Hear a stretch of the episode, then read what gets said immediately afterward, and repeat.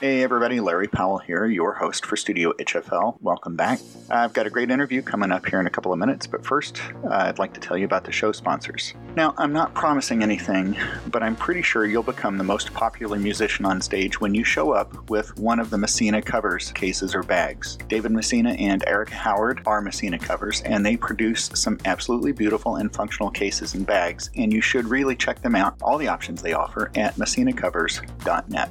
Peter Pickett picked the perfect people to produce perfectly playable and pitch perfect products.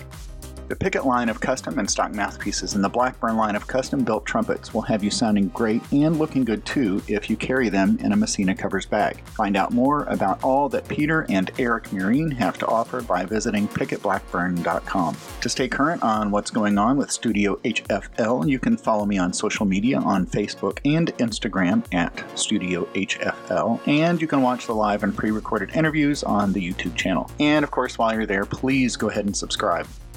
Everything, I do mean everything, is better in HD. Just play a Hammond Design mouthpiece and you'll know exactly what I'm talking about. And to get the most of your HD experience, you should buy in bulk. I believe Carl has a pay for six, get six mouthpiece deal, or three or ten, whatever. Check it out at carlhammonddesign.com. If you're enjoying this podcast, I'd love it if you would take just a couple of minutes and go to Apple Podcast to leave a star rating and a review. And doing so will help improve the visibility of this podcast and draw more listeners. If you want an affordable alternative to BACH and the Yammies without sacrificing quality and sound, then you need to check out the Eastman line of trumpets. I have my 824S B flat, my 422 cornet, and my 512 flugelhorn, and I love all three of those horns. And I will say they also fit great into my Messina covers bag. Just saying. You can find out more, of course, at eastmanwinds.com. I'd love it if you'd visit the Studio HFL website and sign up for the weekly newsletter. While you're there, go ahead and visit the merch page and buy a Studio HFL shirt for yourself and one as a gift for someone else. That is at studiohfl.com. You know, it isn't just the hobbits that like the Shires. In fact, had Bilbo Baggins had an S.E. Shires, he would have conquered Sauron in one movie instead of three. If you're going for that Middle Earth or a truly heavenly experience with the trumpet, then you need to check out both the Q Series and the custom line of horns at seshires.com. You could own a horn that was made to rule them all. Messina covers. You know that feeling you get when your chops feel like they need saving? If only there were a product designed to save our chops. But not just any old lip balm is going to be a chop saver. No, it must be a carefully crafted concoction created by someone special, someone who knows chops and how to save them. And thankfully, Dan Gosling is that person, and he did create something to save our chops, and he expertly chose the most obvious and appropriate name of Chop Saver. You can buy some from chopsaver.com and keep some in your Messina covers case. You know how you're on Instagram and all of a sudden Trent Austin pops up on screen with a trumpet and plays some ridiculous lick like it's nothing? Now, he doesn't do it very often, you know, maybe only twice a day, but it's killer. Austin Custom Brass are your place to find one of Trent's custom horns or to pick up a great horn that's there on a trade in. Make it your biz to find out more at austincustombrass.biz. I'd like to invite you to become part of the Studio HFL community by going to Patreon and choosing from one of the four tiers of support. You can help to financially support the show for as little as $36 a year. That's only $3 a month. Benefits include exclusive access to interview excerpts, behind the scenes report, an invitation to be in the room with a guest during an interview, product discounts, and more. And of course, you can join the community of faithful supporters by visiting patreon.com slash studiohfl. Now, on with the interview.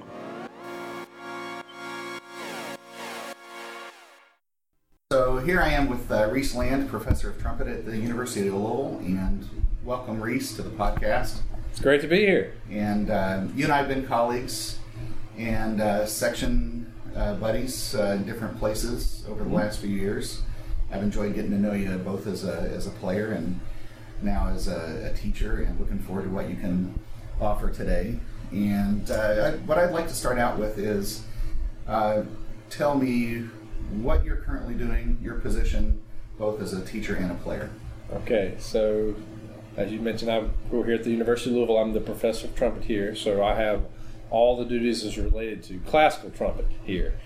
As we have a jazz instructor as well, Ansyn Banks, uh, who's just another, a wonderful colleague who we often cross from time to time. Sometimes his students come here, sometimes my students go there to get lessons and insights from him. And he also plays in some of the classical groups here when when needed. which is great because he's a very flexible player. Um, my job here is the studio trumpet, the trumpet ensemble. Um, I also help with chamber music a little bit at occasion, and uh, teach trumpet history, trumpet literature, and uh, trumpet pedagogy. Those are the three that I three main classes that I have. And that's a, that's comprehensive because it's not just an undergraduate program. You have undergrad and graduate level. That's right. So undergraduate and graduate level. Uh, so most of those literature classes I just spoke of, those are 500 level classes, which are sometimes for a senior, or of course an upper division, or graduate students only.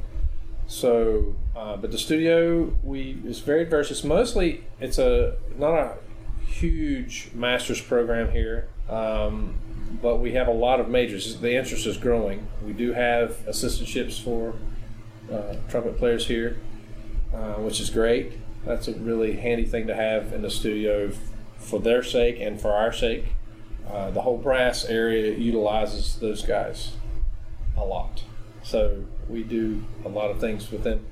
Uh, the trumpet ensemble, of course, is very busy, very active. We meet twice a week, and we have uh, performance opportunities outside the university, inside the university.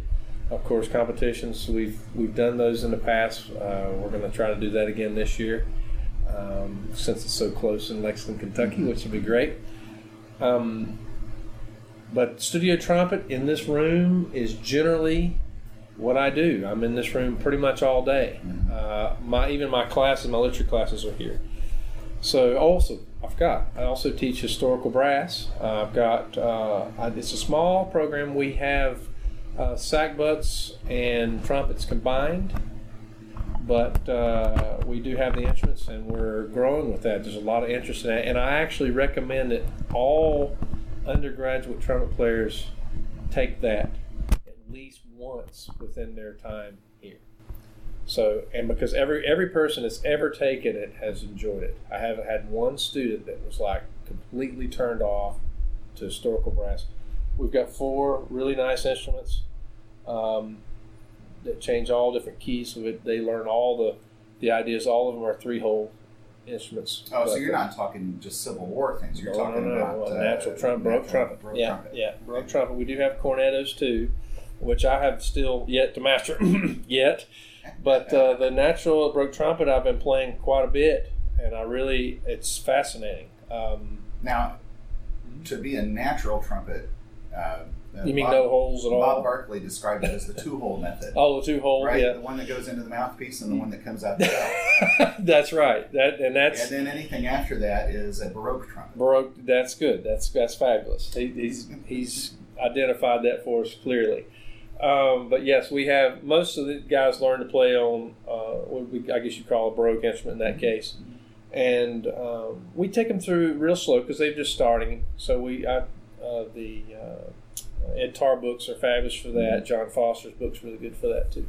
So we take them through it very slow so they can learn the instrument. So basically another whole skill. It's another whole skill set. So and that group also plays outside of here and in uh, ensembles here on campus too. We have large brass ensemble concerts where we'll include that because you're not going to play an hour concert on that normally. You're just going Right. to play a couple tunes just because they're getting used to the instruments for the first time. Go back to the trumpet ensemble. Is that a required ensemble for your studio? It's not a required ensemble, but it's highly recommended. Sure. and usually I don't have any problem. Uh, the majority of folks take the class anyway, uh, with the exception of someone who has a class conflict conflict for something. There's one class that conflicts one of the two rehearsals, and I often just let them in the group anyway and utilize them as I can. So um, the ensemble is very active, and we go through a tremendous amount of literature. I may go a bar. I usually do one large piece every year of, of varying difficulty, and then I break it down into smaller groups of getting folks together at a similar uh, level, so that they can learn from each other. Mhm. And uh, so it could be a four group, it could be a five person group, it could be you know, twenty person group. So it depends on what we're doing. If we're playing at the KMEA uh, convention downtown, we're going to have a big group play, obviously, for that. So it just depends. Uh, on NTC, of course, it'll be a smaller group, maybe a larger group too. So Do you depends. use any of these groups as uh, recruiting or outreach. Uh, absolutely. We do go out to schools. Haven't done so much of that. We do that more with the quintets because it's just a school uh, student availability problem. right. Uh, they're just too busy, especially for a music ed major. Just don't have time. And I, I have all their calendars. I use utilize Google Calendar for my scheduling of my lessons, so I can see exactly what they're doing. They can see exactly what I'm doing, so they'll know what they're actually getting into if they're thinking about doing this job. Mhm. Because I don't think a lot of people realize how much work this really is. It's, it's true. Nobody understands the job until they're in it. That's true. And they realize that uh, you have to fight to find your own practice time because the administrivia, which is a word I learned recently, Nice. is uh, sometimes overwhelming. That's true. And uh, so uh, now let's speak to this job. Sure. You filled some Oof. major shoes when you stepped into this position. Yes, I did. So, tragically, both of my predecessors, there are only two, uh, Leon Rapier, who was a legend in this region and was one of the ones that people studied with other than Herseth in this area. Um, he died tragically very rapidly. Had a, I think it was a brain aneurysm or something like this. Died very quickly. Dr. Tunnell, Mike Tunnell, came in, who was one of his students, came in a, a, not even a year later, I believe. I'm still learning this. I'm not a Rapier student, so I didn't move to Louisville until uh, 1999. So he had been here for, uh, Mike had been here for many years, and I never met Leon Rapier. Um, Mike, though, filled the shoes and was here for many, many years, uh, two decades at least, and then, of course, he died tragically of cancer. I was a student of his. I was his TA. I knew a lot of folks here, and yes, I was extremely fortunate to get this job. Um, my, I think the main reasons for that were just because my focus on students, uh, the teaching, uh, playing, of course, is always a part of it, but it's not as a big of a thing as you think. It's, it's the teaching aspect here was very important, and then. Um, of course, being able to play chamber music, which I have enormous amount of experience with that. I was in a, a group uh, that was in Eastern Kentucky as a part of the NEA as a rural residency program, and we had a five county region, and we played concerts, four concerts a day for years, No kidding.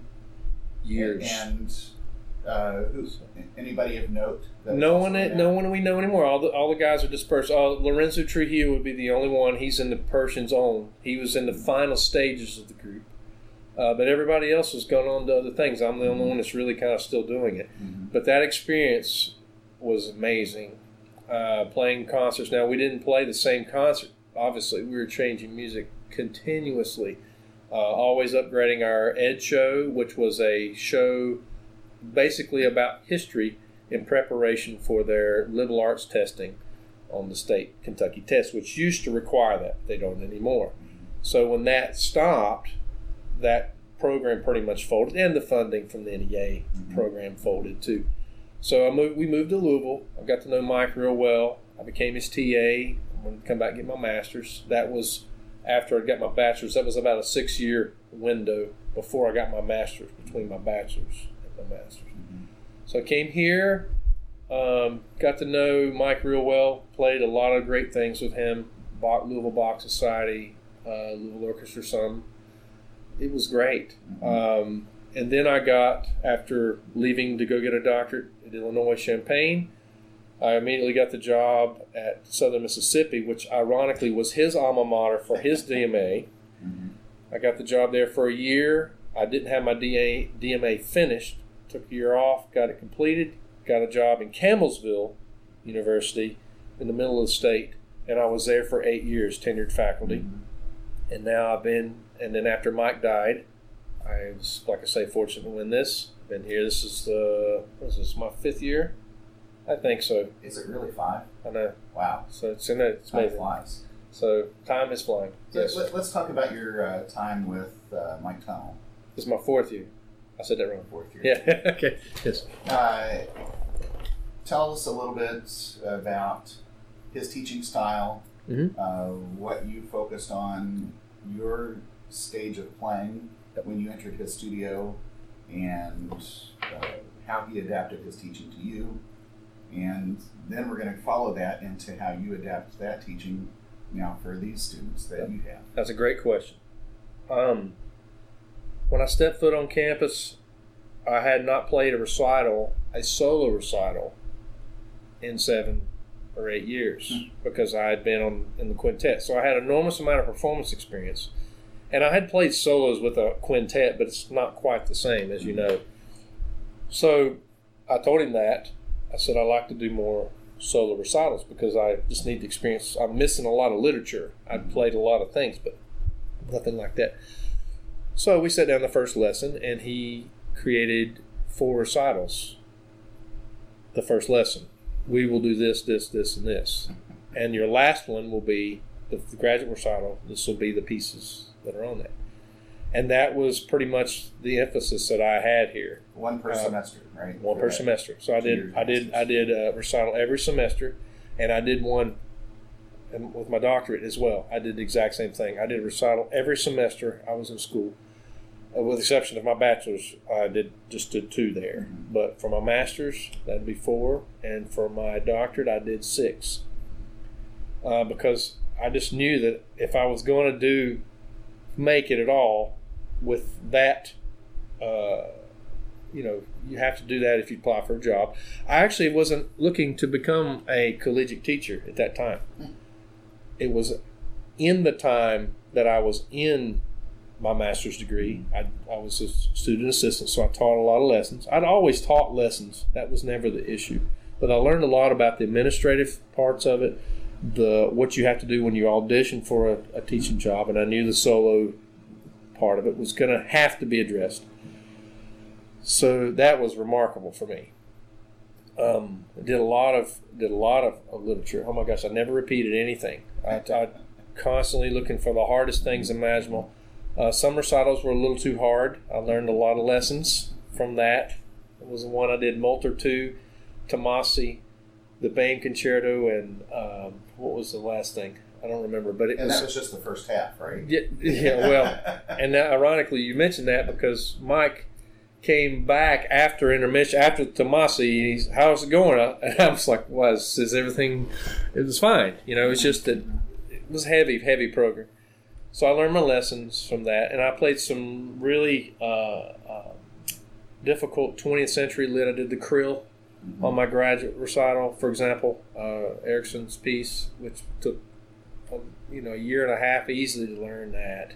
Um, so there were a lot of really cool things. I, I had a very wide uh, variety of music on every program: piccolo, contemporary, unaccompanied, you name it. So coming into his studio, your chops are in pretty good shape. Pretty strong. right? Yeah. You're and you're not looking to focus on, hey, uh, Professor Tunnell, I've got issues with this, this, or this. I mean, you're you're at the point to where you can just focus solely on Literature. literature. Yeah, that's true. I didn't have too many major problems. I had, uh, uh, in between my bachelor's and master's degrees, I had several lessons with Arnold Jacobs, and that was life changing. So fundamentally, I was pretty strong. Of course, I had things I needed to work on. We all do. Um, it wasn't always natural, but as far as what I was doing, I was playing so much that I had to have a certain level of fundamentals to do that. Um, but there were things that needed to be honed and cleaned, and um, that was a that took some time. And coming here, those first couple of recitals were a lot of I don't say uh, muddy ground. It just wasn't wasn't solid. You know, I didn't I didn't feel I didn't feel like I did when I walked in and did a quintet concert. Mm-hmm. You know, and it took a little while to kind of get used to that Mm-hmm. being out there. You're it Mm-hmm. kind of thing. And then, I, and after a while, of course, if it's something you're not good at, you just keep doing it, and eventually, it did get better. Uh, ensemble playing was never an issue. Uh, I, I always, you know, I don't know why the strength and numbers thing. I guess is just Oh, kind of thing. absolutely. There's always safety in. Uh, so, you know, I'm, I'm thinking about these uh, heavily programmed recitals. Mhm. You're learning things like pacing, of course. programming. Yep. What else? Um, style. Now I played a lot of styles in quintet, but to play Tomasi is just a different animal. If you're playing the Bozza Sonatine, that's you know that's got some similar similarities, but Tomasi, for example, or you know the um, what are the other big the Jolivet pieces? If you're working on those, those at Francais, for example, all those have a a definite thing about them. So that's something I had not been exposed to much. I had played Debussy a little bit in the orchestra, you know, a little closer, but not really. I mean, compared to that, which is first of all, is they're difficult, hearing wise, uh, logistics. Sometimes you know, mute things, just all kinds of issues that come up. So I had to learn about that. You know, one of the first ones, um, Hindemith. I played a little bit of Hindemith for Mike in one of my first lessons, and I was using way too much vibrato. I mean, for example, he's like, "Whoa, whoa, whoa! What, what is this? What, what, what are you doing? Uh, What do you mean? What am I doing? I'm just playing the Hindemith." I didn't really have a reference because I, I had not heard the Hindemith that much. I, I was again, it's it's music I wasn't that familiar with. Then I heard Tommy Stevens recording. I was, oh, okay, I understand now. So it took me, you know, a semester or two just to turn the uh, Dr. Tunnell called the vibrator off. Turn turn it off, man. What are you doing? So because you don't use that in this music, you know. So I played the Hindemith on my final recital here, mm-hmm. and that was an accomplishment because it wasn't the fact that I couldn't play the piece. That was it was I could read the piece pretty much from the beginning, but to play it where I felt or and where he felt it was right, mm-hmm. Mm-hmm. stylistically closer to what Stevens and others. Uh, Stevens was one of our favorites, but yeah. So there are a lot of pieces that are open to interpretation, Oh yeah.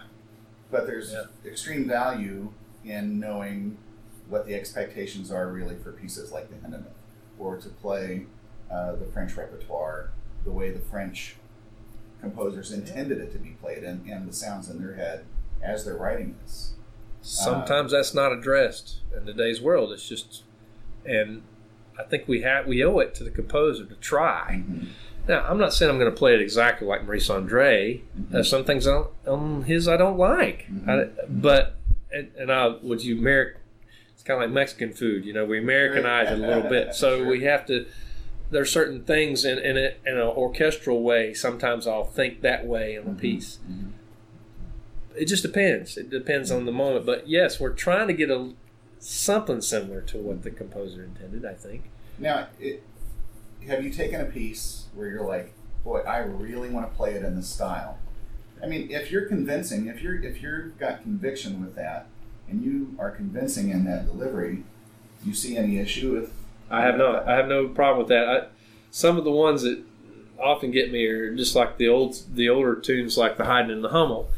You know, so, well, this is a way to play it, and then you listen to somebody play it on, for example, an instrument that was written for, and then all, of a sudden, oh, that's mm-hmm. different. It's kind of like the Baroque trumpet too. exactly right. So you play the bloke. You, if you ever play the Telemann D major on the Baroque trumpet, for example, mm-hmm. Telemann Concerto D, you will change the way you play that when you try that on a Baroque instrument. because the color is so it's different. so different, and the articulation, mm-hmm. the because the piccolo, of course, is just going to go. I mean, it's just, it's ready to go. It's, it's made to be easier. It is easier. I love the piccolo trumpet, and that's why it was so hard for me to to grasp this Baroque thing. But then when I started to really kind of study it and understand it and hear the sounds that all these great artists are making now, I'm like, wow, there's definitely something. To, so when I play piccolo now, especially a piece like that, I hear that sound. Mm-hmm. And it's not always easy to make it, Sure. but at least I have a, a something in mind. I am a person who definitely works in products.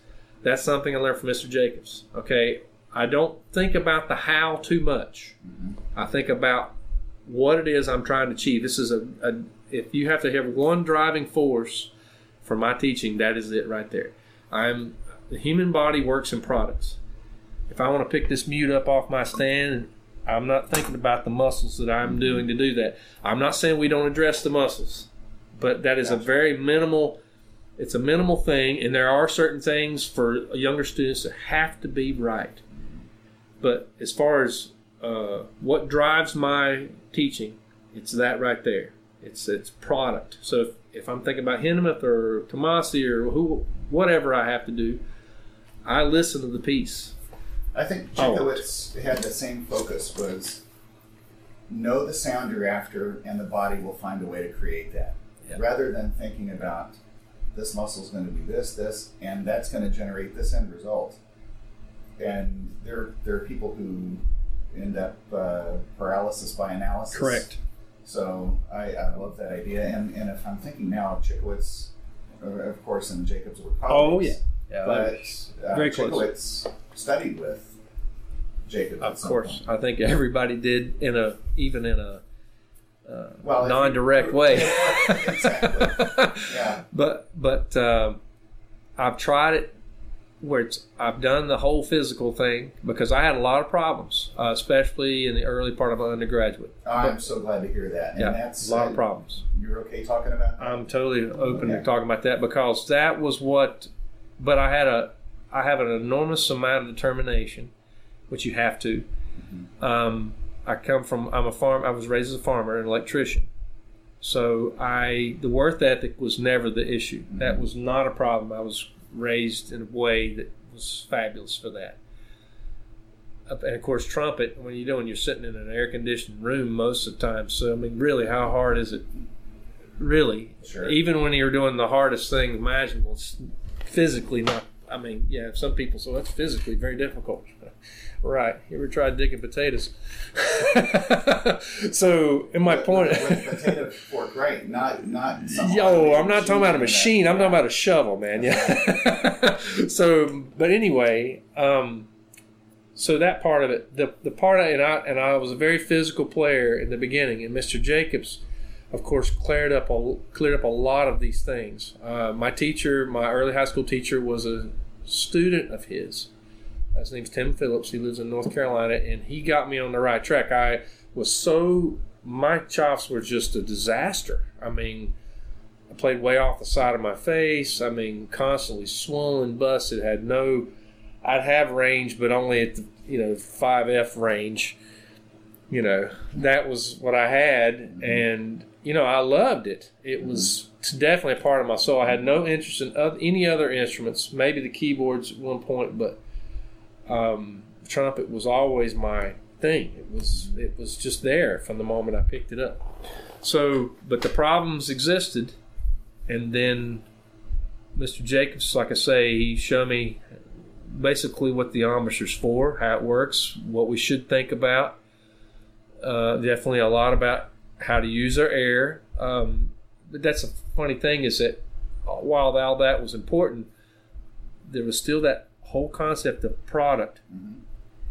And I remember, I- I've got to tell this, my first lesson. I was 20 years old, 19. Mhm. I walked into his studio. The guy before me was from, I think, somewhere in Europe, and the guy after me was was the same. It was somebody from the Netherlands or Germany or someone. So I hear I'm this kid. I'm walking in this place. It's 12 foot ceilings. Everybody in the whole hallway can hear everything you're doing. I'm scared to death. I mean, I've never Oh, been to a major city in I'm my life. to the story. I've never been to a major city in my life. Yeah. I, I grew up in rural North Carolina. You know, I'm, I'm aghast at just what I'm seeing. You know, so I start playing. He could tell right away. He stops me, slaps me on the leg, just like that, and he goes, "Listen, the guy before you is from here. The guy after you is from here. No one knows who's in this room right now. So what I want you to do is make them think that it's one of these really good players. That's what he said to me. Changed my life forever.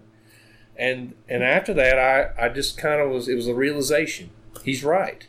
But you see you're young and inexperienced, you don't know, and you're talking to the brass god of mm-hmm. our time. Mm-hmm. He's sitting here and he's talking to me like he's my grandfather.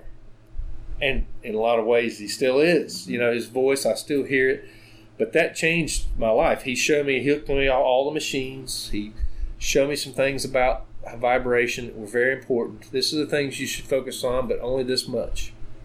And then, and then he, then he said, I don't know how many times in, a, in the uh, lesson he said, play it like Herseth would play it. He said that several times. Play it like Mr. Herseth would play it. And of course, I was going to see Herseth that night. First Sure. time I'd ever done that before. I heard recordings, but I had never. I mean, the experience of Chicago Symphony live. So that was a, a very large, very wide learning curve. Mhm. Okay, in those months. Ironically, on the way to see Mr. Jacobs, I had a lesson with Vince DiMartino, the first time I'd met him. So I'm bombarded with stuff in that month. It took literally years to process Sure. the information that they gave us. And I had it written down, I took it home, and that's that's how it got me there. Uh, by the time I was a junior, senior, I was really starting to really make some good progress. Really, and then after that, I went to work. I didn't I didn't get a job immediately. I uh, worked for my dad as electrician, and played gigs with a quintet, and um, I really started working with the Arban. Uh, have you ever heard of the Prescott outline for the Arban? It's a 12 year outline for the Arban. And my teacher had given me that in high school, and I just started checking them off. I, I started, I would do 30 minutes before I went to work, and I'd do it in the evening, and then have rehearsal or some kind. I played with the orchestra, played with the quintet. I didn't do any solos. I was just trying to get my playing up, Mhm. and then I started to get called. Uh, Charleston Symphony played with them a little bit. Um, played in Western Piedmont, Asheville uh, a little bit in their chamber groups and such. So it was a it was a really good time, and then I won the job with the quintet right after that.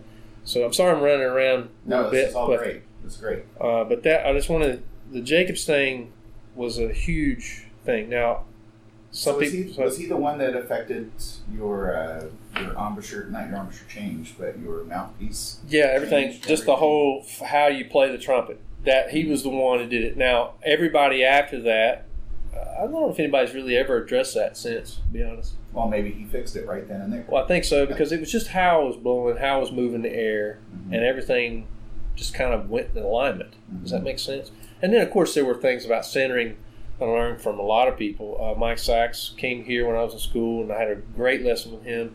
Uh, Bob Sullivan was fantastic. Um, uh, of course, Mike Ewald, my teacher at Illinois, uh, and Ronnie, Ronnie Romm, Mhm. and then Mike. Mike and all those guys, they all had something different to give me. I've not gotten everything from one person, but as far as a major guide, the stuff that Jacobs told me was was the guide. The reason that I like his stuff, and all those guys studied with him, um, the reason I liked him the most is because the way he talked to me in those lessons, I had like four lessons with him, was um, how I want to teach my students. Because I, I like and, and my guy and my teachers do that too, but but Jacobs was definitely one of the best teachers ever, just from the point of view that he's so simple. It's so unbelievably simple. And I like that because I like I'm simple. Okay? And I like to keep it that way because I know everything you we've all played there you've played everything there is on the trumpet on stage. And we can't be doing thinking about how we're doing it when we're out there or you're just gonna something's gonna go wrong. Or it has the potential to go wrong. Sure. So we have to keep our mind really clear about what we want to do. Now, that is a very loaded statement that I just said right there. Because people, that's the part that I think a lot of times is where the disconnect happens. Mm-hmm. You know, if you're going to sing or play pitch and exhibition, you need to be able to hear that. Now, I'm not saying the notes. You got to be able to hear everything. You need to hear the articulation. Mhm. You got to hear what's going on when the orchestra finally does come in. You need to hear, uh, into, obviously, intonation. Are you in tune with yourself? Because it's all you, buddy. Um, you need to look and kind of expect what the conductor's going to do. That's a visual thing, but it's also you can see that before you even start playing it. Um, you need to know, of course, the sound color that you want. You need. To, there's just so many things. There's so many facets of that. The pitch is really that's just one thing. So if you, if I have my guys in here, if they sing, if they want to play pictures, I have them sing it because that's one we should all hear, Mhm. and it's remarkable. The notes they miss are the ones they miss singing it Mhm. The the the way they sing it stylistically. That's the way they play it on the trumpet. It is remarkable the connections that are there. The articulations you sing, It's there. exactly. It's there. It's remarkable. I I, I know that now because of all the students have been in here, and I it's it's uh, so I ha- I don't change the the the physicality of how they're playing. No, no, no. Did you just hear what you just did? Do you hear how you just sang this? Because I record a lot in here, uh, not as much video, but I've been doing a little bit of that because I want them to. s- If it's something they need to see, Sure. um, that's that's a big one. Now, Welcome to the middle of the episode. Just a reminder that this podcast is brought to you with the support of Messina Covers. They offer some standard and custom designs of trumpet bags, mouthpiece pouches, and more, and their customer service is excellent. Be sure to check them out at www.messinacovers.net. And now, back to the interview. Vince is another huge influence on me. Um, I've always admired his playing from what I'm saying is his ability to do so many things. His toolbox is ridiculous. I mean, we know this. Um, never mind the jazz. I'm just talking about to be able to do Right. what he does Mhm. is remarkable. Mhm. And I've learned a lot about things from him. Think little tricks, anecdotes, um, concepts that really make playing the trumpet easier. Mhm. Um, that I want to say on record because all these guys have all given me things. I mean, Dr. Tunnell was definitely the singing. He was real big about singing into the trumpet. That was a big one. Mike Ewald was a nuts and bolts guy. I mean, no fundamentals on this earth were better than this guy. I'm telling you, you sit beside him and you listen to him in the orchestra. It was true. Anybody that was there can tell you it was just truly sounding. The guy just looked like he was doing nothing all the time. Ronnie Romm, it's all about music to this guy. And that's interesting too because he was a Jimmy Stamp student. And you know, when you think of the, about that, a lot of people think, well, that's all about buzzing and the stamp Yep. method.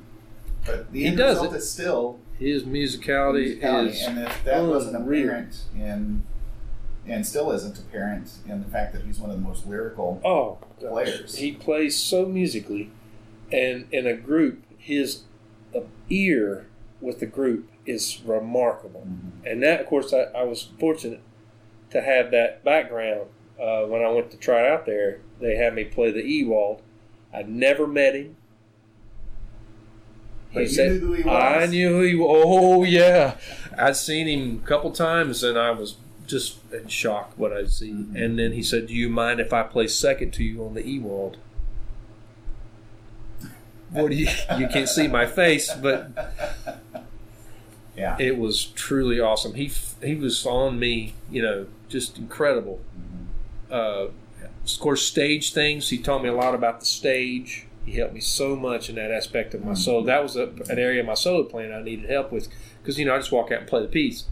That is not in his head at all. Mhm. His head is all about everything. You are the show, even when you're not playing. Everything was about that. I remember him. He he was uh, doing a master class for me up at the University of Indianapolis, and he talked about everything on stage is planned and rehearsed. That's right.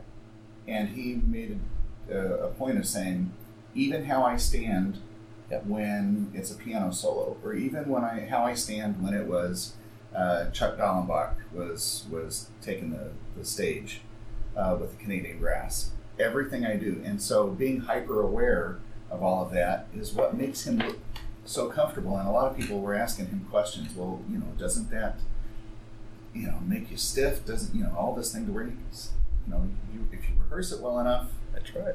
it's going to look It's natural. very natural to him. Mhm. Um, he talked about how he got to that. It was with Canadian. Mhm. Uh, they would actually have a choreographer come in. I mean, we learned so many really neat things from him. Ronnie Romm, of course, was a great influence. Uh, learned a lot from him on the stage. And then um, when I moved back to Kentucky, I got to know Vince even more. We started collaborating on several different projects together. Of course, Campbellsville was real close to Danville. So when I was working on something different, I did, for example, uh, at Campbellsville, I did the whole two suite. And I knew, I mean, Dr. Tunnell my and Mike Ewald and Ronnie are all great players, but they're not going to be playing that piece. They're just not going to do that. That's just not them. That's not who they. Well, not in its entirety, right? No, I did the whole album. That was my recital, Mhm. and I knew one person close that would. So of course I went over there to see him, and he showed me a few things that made that tremendously easier to play. It wasn't anything complicated. It was just a simple try this. Oh, so I learned a lot of little things from him over the years that for that kind of playing because I was doing a lot of commercial playing as well. I played in big bands, play lead in there, play third, whatever. I don't do a lot of jazz, but the thing was is that I knew that style and I knew the demands that sometimes it has in the orchestra and Bowling Green. Of course, you know I'm uh, down there. I'm second trumpet, and I, but I play lead occasion when the lead player Dan Castine doesn't want to play Mhm. the stuff. So I have a lot of experience playing in rock bands and big bands and stuff, and I would bring that into there. No problem. Those programs can be pretty demanding, as you know. Yep. Um, and that's one topic we should talk about a little bit. The things that new players really ought to have. Yeah. Um, and Vince, you see, that's his that's his backyard. That's what he does. Mhm. And not only that, he can do it at a moment's notice. I mean, you, you'll talk to the guy, he can play the Brandenburg for you, or he can play, you know, something West Side Story or something, whatever. Right. It's not a problem. He just switches. See, that's the kind of trumpet player I want to be. That's Mhm. the kind of trumpet I am. So we, and I trained that way to be able to play a recital, to be able to play chamber group, to be able, whatever. It's just not. It's just a trumpet. That was one thing Mike Ewald said a lot too was that the trumpet's a trumpet and how we practice the trumpet, our fundamentals, it's all the same.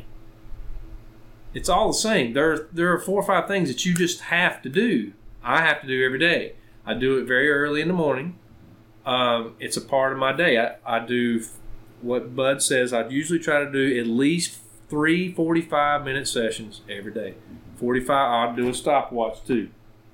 Because 45 minutes, it doesn't matter what I'm doing, I'm stopping because I know that that's all I need. Plus, I want to stay fresh for the program. Now, obviously, programs are going to be longer than 45 minutes. That's not the point. I can play longer than 45 minutes, but a practice session because I'm such a and you probably understand this. I just love the trumpet so much that I just want to keep going, especially when it's going really well. And you you know? end up reading the entire Oh, yeah, book, and then you're like, oh, and then the next days or the next two hours is pretty rough. Right. So I've learned a lot of lessons that way. I, I definitely time my, my time. 45 minutes is a good amount of time, especially with a full time job and two kids. Mhm. And so, and, and spending time with my wife and stuff. But we, I, I find that that's all I need to get my. I can do everything I need to do in that 45 minutes. Everything that we, everything that we know. Now, methods that I use, I use lots of things. Um, it's never really been a, a specific method. I have done obviously Arban and the 12 year system. I'm on the second run of that. I usually do that. I can do 20 minutes of of the of the outline uh, of what's required for that Mhm. time pretty quickly. Uh, I I'm very open minded about what I use. I use a lot of different books for flexibility, for example. Um, I really like Scott Belck's book right now. Yeah, and there's a new one coming out. I just saw that, and I, I saw him at the conference, and Mhm. I, he told me about it, and I said, "Well, I'll be looking for that." Um, there's a lot of great because uh, you know we have to be. You can't just get into a I don't know what you call it the grind, the millstone of one well, but exercise. Too many people even think that a routine is a rut. yeah, and You it know, shouldn't but be. You can have a Shouldn't be. routine where you address all the elements you need to Has address, to be but with a different repertoire. That's right. And I think that's that's what you're getting to right now. It's Ab- like it could be Belck one day, Colin the next day, uh, Flexus. Walter Smith, there's a hundred of them. I mean, really, it's not an issue. Bai Lin, I mean, Bai Lin, that's a hard book. If you can play the first section of that book without missing anything, you've done something and Mhm. sound great. Mhm. Um, and all of them for that matter. Um, but I have a series of books that I use for uh, articulation. I have a series of books that I use for transposition, which could be any book really. Mhm. But all of those, there's a certain way that the trumpet has to work, and this is where I do with with Vinny. I, there's one thing he says all the time: the trumpet is a tool. Mhm. He says that all the time. He's right. The trumpet is a tool for our expression. musical instrument is our brain. Mm. The, in, the the instrument is a tool. Now, with that in mind, what he's saying with that, in my opinion, is that there's certain things that have to happen to make that thing work. Okay, it's probably things that you and I don't think about too much now, but for a younger student, we have to address that a little bit. The product, of course, still in that in that mind. What you want to do, how you want to do it, is not necessarily the most important thing. It's what do you want? What do you want? So, with all these books I have, that's that's the, the driving force. Um, will your single tonguing get faster? Hopefully. you know, your double tonguing get smoother or or however you wish it to be. Yes. Will your range increase? Yeah. I mean, there's a lot of things. Um, my range development probably just happened because I had to do it. It wasn't because I practiced it. Were there things that helped with that? Yeah, sure. The fifth study of the Clark book, that's a great one. That's a good one to get focus, you know, and, and range. Mhm. Uh, playing real soft in the high register. I'm not doing it with so much force, Mhm. Um, which is something a lot of people do. And I think there's an equilibrium that just has to be there, though. Um, and that's something that Vince talks about a lot. I, I really admire that, and I use it Mhm. when I see it's well, that's not quite right. We need to make an adjustment here, and here's what you need to do: keep it simple, uh, make the statements real, you know, not long, just a couple words. Do this. Mhm. That's Mr. Jacobs would say. Vince won't give you that though. He'll give you the long answer. You know, But- here's what I like it's still Vince. simple.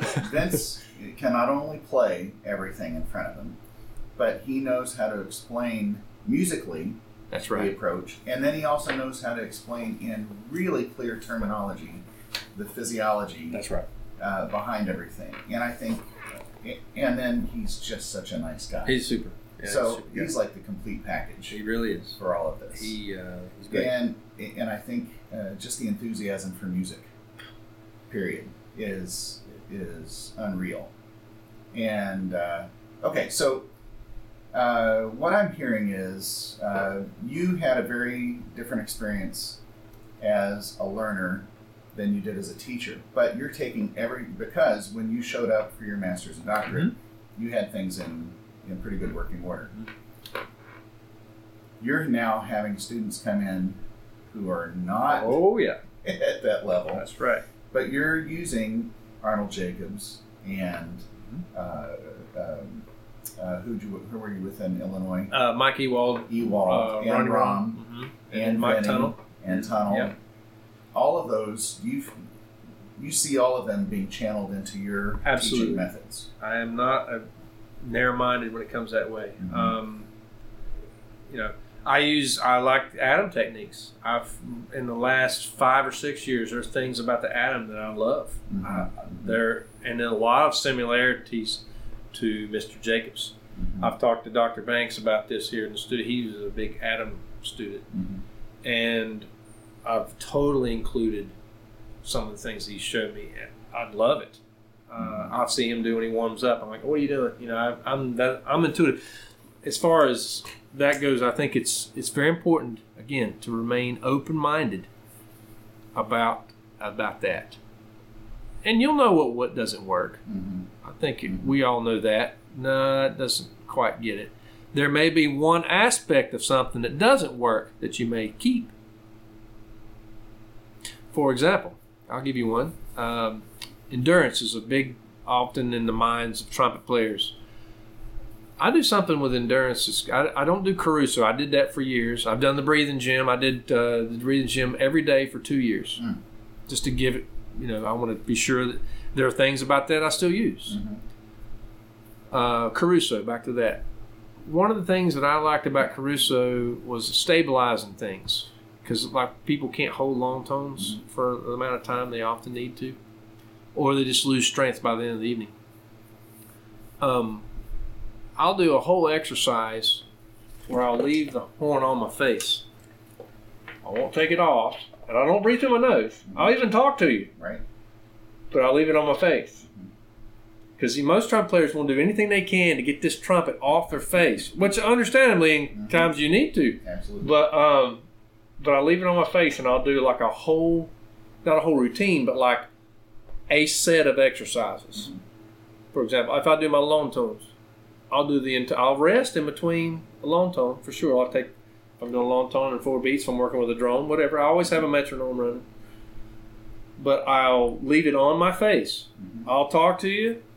Somebody calls me on the phone. I may even talk to them like this with it on my face. You see, but but or if somebody call, knocks on the door. But I I'm not. It's going to stay on my face Sure. until I'm done with that exercise. Mm-hmm. I found a tremendous benefit with that right there. I think it's something about how we relax when we take the horn off our face, and you can relax it with it on your face too. That's what's kind of. Anyway, I'm just that's No, just one little thing that I found some pretty cool Mm-hmm. uh, benefits from from my students. Mhm. Uh, because playing one A two, for example, you play Arban one characteristic study, It doesn't I mean, come off your face no. at any point in and not many people can do it. Um, I can play four or 5 Mm-hmm. Mm, I'd probably play all twelve if I pushed myself, but I, I'm just I'm not thinking about endurance. You see, because I've done that in my fundamental warm up, Sure. so it's there. Um, Well, So- and, and I usually think of endurance as endurance through efficiency. Absolutely, So when it's not about weightlifting. That's when for sure. comes to me saying, "I want to work on range and endurance," which those are two Yeah, right, always comes right? up. and, and they don't expect that the answer for range, first of all, is going to include, well, let's how's your pedal register? Oh yeah, yeah, Uh, absolutely. but, you know, I, I try to explain endurance as look, it's not about playing everything you can for six hours a day. That's right. It's learning how to play everything as efficiently as possible. And endurance, I mean, if you're an efficient player and you simply move the air through the horn the right way, Exactly. you're going to get mentally tired and need to take Oh yeah, long before you're physically going to be worn out. I agree. I agree with And you know that's uh, that's something I think I learned uh, by just experiencing it. Trial and So error. I got to find a better way. Oh yeah. I got to find a better way to make it through whatever gig Yeah. or whatever piece. And you know, it's now. You know, everything I think about is how efficient can I be in this. That's right. Now, I want to ask you. Mm. Um, to me, I look at somebody like Sergey Mm, wow. as the one of the most efficient, Oh Player. goodness, absolutely. and I love the watching him play because Mm-hmm. I mean, first of all, everything he plays, I hear it and Mhm. I'm moved by it and I'm impressed Super musical player. inspired. Yeah. Uh, because of him, I learned to circular breathe. Wow. You know, now I'm not as as good at it yet as he is, Wow. but That's great. but I watch him play, and also watching him taught me. uh, Oh, so maybe that's how. Now I don't point my horn at the angle, sure. but his posture is so relaxed, and I'm thinking, well, that's how another reason he can move the air the way he moves That's his air. right. And That's I think there's there's that visual aspect that we can use to learn as well. Mhm. Uh, so that's my Absolutely. two cents worth on that. But I'm curious uh, now. That makes me think. Who we've talked about teachers that Mhm. inspired you and, and, and moved you forward. What about players? Who do you Okay, that's who do you listen to and and All right. and push so towards other? I was given I was given a uh, my teacher gave me a cassette tape of Doc Severinsen. Yes, cassette tape. Um, Reese, what is Yeah. a cassette tape? Give me a cassette tape of Severinsen playing uh, Rhapsody for that album, Rhapsody, and, Mm. and uh, I wore that tape out. I still I have that record signed by him. It is one of my prized possessions because that was what I started with. I actually broke that tape. I, I listened to it so much. Severinsen, Maurice Andre, Doc Severinsen, and Bud Herseth were my four idols. And I didn't have a lot of money, but I traveled every place. I would drive to Charlotte, which was a two hour drive, to go get a cassette tape of these guys. Uh, I didn't. I didn't buy records much. Um, and CDs, I didn't get. As a matter of fact, the first CD I ever owned was Doc Severinsen's album, Cincinnati Pops. That was the first one. He signed it for me Oh. just recently. And um, but I had I heard all the other stuff well before that. Of course, it was just truly remarkable. Maynard albums. I, I did see Maynard live several times. That was truly life changing. Mhm. I was a, I was into range a lot. I just liked what I heard. I mean, and those guys could do it so easy. And then um, Herseth, of course, seeing him, that you know, we didn't have videotapes of him even really back then. I'd heard a tremendous amount of recordings, and you can just tell uh, what he looked like when you heard him playing. I mean, it's just so easy. Mhm. It just sounds so good, you know. So that, and then of course Phil Smith came along later. That was another big one for me. Uh, very inspirational player. But Maurice Andre, if, as far as piccolo playing, you know, regardless if it's stylistically correct or not, was just it for me. And I played a lot of piccolo, did a tremendous amount of weddings. Mhm. That would be the one time I guess I did do a lot of solos, but but it was all else the same literature basically, and and man, it just changed my life. I mean, and then I, of course I heard he's Haydn in Hummel, and that was truly remarkable. Contemporary stuff I didn't even know he did until I got into school, uh, and I was like, wow, that's really pretty amazing. I found a Tomasi record in France that I bought for Mike Tunnell, and I gave it to the studio. I still have it over there Mhm. uh, of him doing Tomasi, Mhm. and it's great. I mean, it's hard. You can find it on YouTube now, of course, but but I spent all my extra money on buying recordings. I have probably three thousand CDs. Uh, I don't know how many records. So I just How many things have we had to buy oh that are now accessible yeah. on the internet, free of charge, and our students still can't find the time I to go and listen because all of these vintage recordings, Rafael Mendez Oh yeah, videos yeah, of him great. talking and playing, or uh, Al Hirt, Oh yeah, uh, old So recordings many. of uh, Clark Terry, and and and now of course you've got Tina Helseth and uh, yeah. Alison Balsom. Balsom. I mean, there's Uh, and who's the cornet guy? I'm, I'm just oh Ole, uh, Ole Edvard. Ole, yeah, who's just just, phenomenal. And all these great players really at our fingertips. all the time. I mean, we pull it up, and, and it just wasn't. That was something. In some ways, I think it's almost better the way we had it before because when I had one recording, I wore it out. I mean, I listened intently, you know, and I I picked up specific things that I really I could oh I hear, it. and then I'd record myself and compare the two, and you know, obviously there's ways to go, but but it was just always I could hear myself going in that direction which is something I, that's why I like to record with my my students too, because they need to hear where they're starting at, and where they, you know, are they getting closer to where they need to be. Um, yeah, recordings history. I mean, those four guys were definitely the ones that that led me where I want to be. There's no doubt about that. Um, they were my teachers in a lot of ways, I guess you could say. Sure. And then, of course, sitting beside someone like Mike, Mike Ewald, for example, you sit beside someone like that in the orchestra and you understand Herseth. Mm-hmm. Because you're talking about mannerisms. I learned, I mean, he was so, he just picked that trumpet up he's so still. And yet it was like anything. I mean, would come out that he wanted at his command mm-hmm. all the time. The softest thing. One of the ones I really remember him, we did Carmina Burana together once. And there's that one lick he played the high lick on piccolo. He played da da ba, you know whatever it was after that, and then you kind of come in on that A really really quiet with the trombone in unison or in octaves whatever, and really quiet. He put that piccolo down, and he picked up that C trumpet. and He played that note, and it was just like, I mean, it was it was flawless. It wasn't just flawless; it was pristine. You know, it was it was one note. It was enough that you noticed it. Oh yeah. Oh well, it was more than that mm. because I know what he was doing previous, and it wasn't even the horn switch. That doesn't that kind of thing bother me. I did in quintet so long. It was just his mind. You could tell was leading that charge.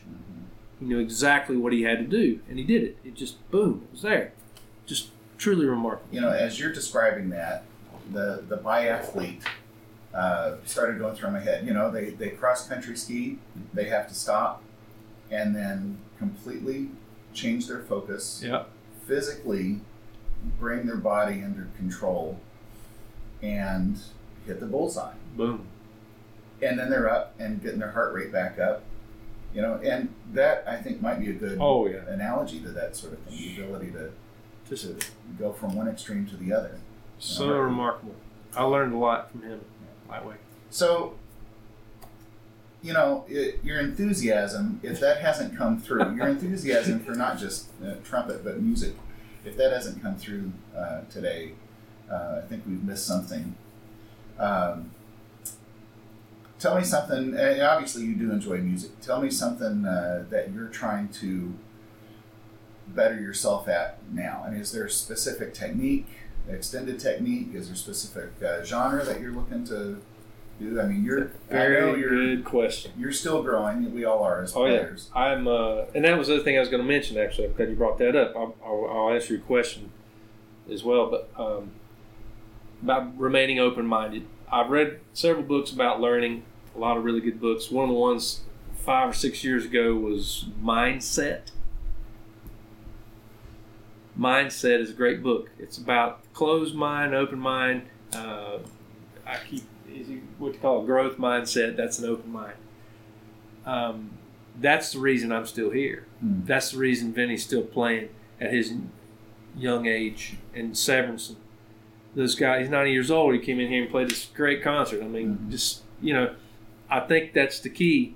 Is that don't ever think you're there, Mhm. and be willing to grow. I have swallowed my pride in this last. I'm working on a real difficult program here coming up in September, and um, I'm working on the Zwilich concerto for f- Mm. trumpet five players. It's not easy, but it's not the chop problem. It's a hearing thing. Right. And I've I- again, I'm gonna say it out loud. I've swallowed my pride, and I have been singing that piece. I have been singing it. I have been working on that because um, I'm just you know, not just to be accurate, but just try to be more. It's in, in, inside you. Does that make sense? Mhm. Um, just to really know it, really, really know what's going on because it's it's not just a piano and trumpet piece. It's with you know some really great players I've got here in the faculty um, that they're going to play along with us. But it's just I've been really wanting to do that more, and, and I've found some remarkable results from just singing the piece out loud. Mhm. Truly, I mean, because you know, we- oh yeah, I probably I'll hear practice listening to it. Yeah, I listened to it for six months, and then I started singing it. Boy, howdy, that was a complete change of what was required. I found myself when I played the trumpet. Then it's like I'm singing the trumpet. Does that make sense? Uh, It sure I- does. I, because you're using the trumpet as a tool. I'm using the trumpet like you tool. said earlier, Yeah. your your mind, your brain is. Yeah. How did you How did you phrase that specifically? Oh, I mean, your that? your brain is is, is running the show. It's driving the, the instrument, so Yeah. it, it, it it knows exactly what to do by what I'm telling it to Mhm. do. Now, I'm not saying I don't play by feel a little bit. Everybody's going to do that. You're trying to play. I mean, you're putting these knives up to our face every day and grinding our teeth. Come on, let's let's be real. Uh, the things that I did with Vince helped me with that part of it, but the drive and Vince will tell you about hearing too Mhm. and I'm still yet to ask him about that uh, a little more because I've got more questions. So he gave, gave me a lot of answers recently, and I've got some more.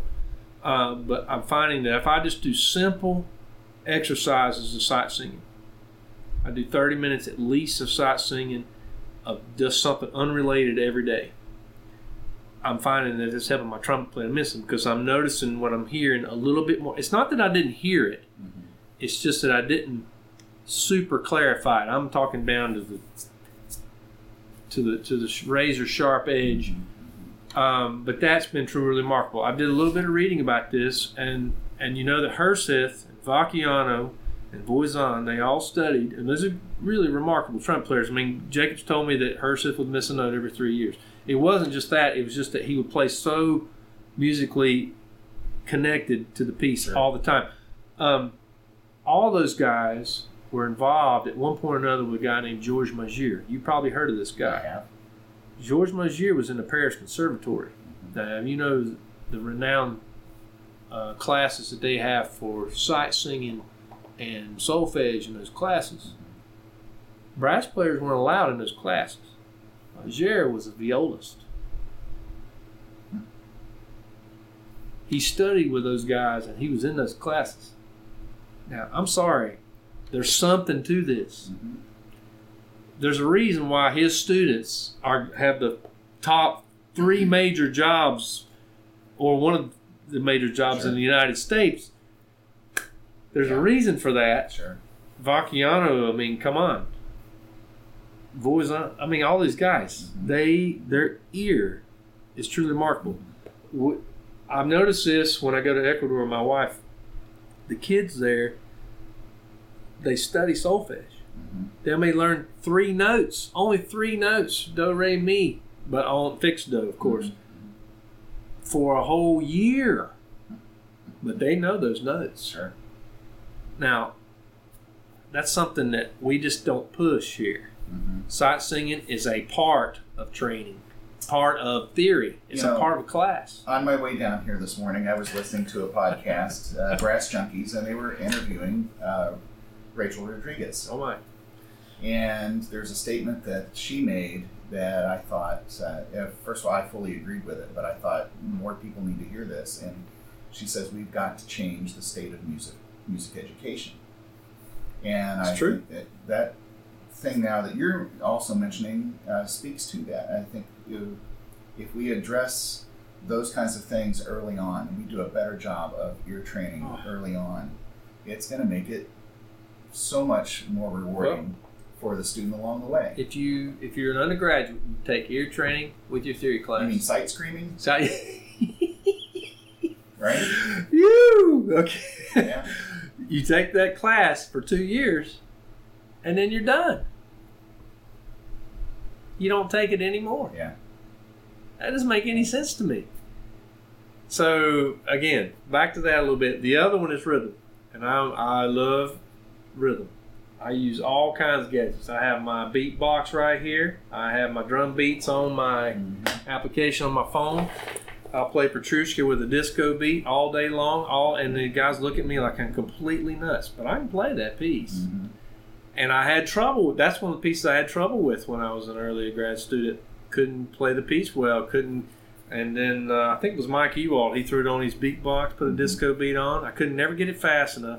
Never had a problem with it after that. It was just because I played in big bands and such that that that just changed my mind over. Just uh, something flipped, and then I was able to play it. So anyway, rhythm, sight singing are very important. Intonations, you know. Mhm. Now, intonation. What what I mean by that? Playing in tune. All I'm trying to get at is when I use a box. That to be in tune is the byproduct. I'm using in tune to find the center. That's an efficiency thing that you're Mhm. talking about. When I Mike Sachs introduced a lot of this to me, and man, that just changed the whole world. It changed everything. How the instrument flow, how the air flowed through, uh, how the sound would blossom, where the sound sounds best, obviously in the center, but just getting to that point and learning where your where the notes are on every horn. Mhm. You know, that's that's our thing. When I go try a trumpet, you know, I'll play three or four scales and I know right away. Yep. It's not got anything to do Wait, with when you try a trumpet, you don't find the double A. well, I mean, that's a nice little feature. Yeah, Yeah. but but, Yeah. but honestly, I'm, I play a, a D, E, and E flat or an Yeah. F scale, and I'll know immediately if this horn's any good. But because of the evenness of what I'm hearing, and Mm-hmm. my ear training has as such that I know. Oh, that notes that. I don't even have to look at the box. I know. Sure. I just know it's just Sure. it's a it's not a it's not even a feel thing. It's just a um, it's just how the sound develops. You know how it how it how it how it sounds. You know Sure. truly. So uh, you're never gonna find a trumpet that plays perfectly in tune, probably, but there's obviously the more expensive ones probably do. Mhm. But we got to know where those problems are, and and more importantly, how can we make them sound good out in the room? Projection is another one of my big things. I love, uh, and of course, you don't use that all the time, but um, but in an orchestra, you do. That sound's got to travel. Even the softest soft It's got to travel. has to get out there. Got to travel. So I think that way. Uh, you're in my office right now. This is one of the reasons you see where I'm at. My windows are wide open. because this is confining to me. It's not a small office, but it's confining Mhm. for a trumpet player. Mhm. We think down. We think the guy in the back of the room. Yep. So it's it's got to be that way. It's got to be that way.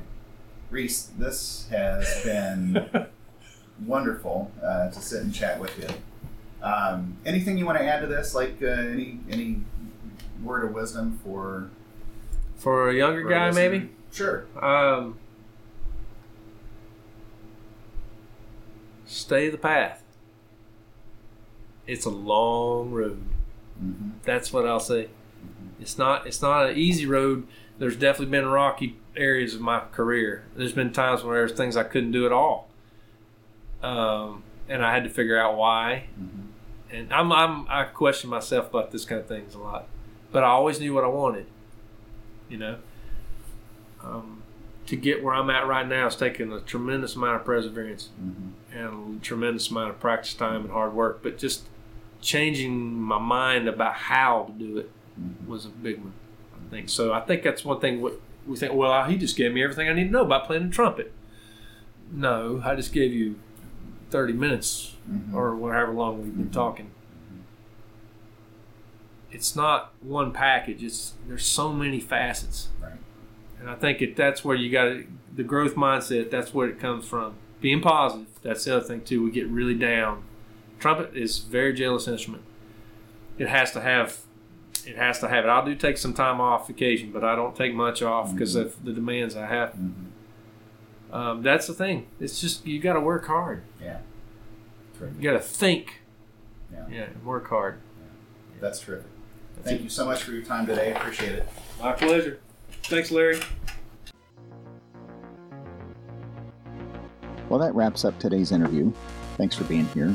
I know your time is valuable, as is mine, and I'm grateful that you spent some of that listening to this podcast. Please visit Apple Podcast and leave a rating and a review. And if you'd like to support the show financially and receive some cool benefits, you can find out how at patreon.com slash studiohfl. Thanks again to my show sponsors, Messina Covers, Hammond Design, Pickett Blackburn, Eastman Winds, S.E. Shires, Austin Custom Brass, and Chop Saver. I'm Larry Powell, your host. Thanks again for being here. See you next time. This has been a production of Powell Music LLC see.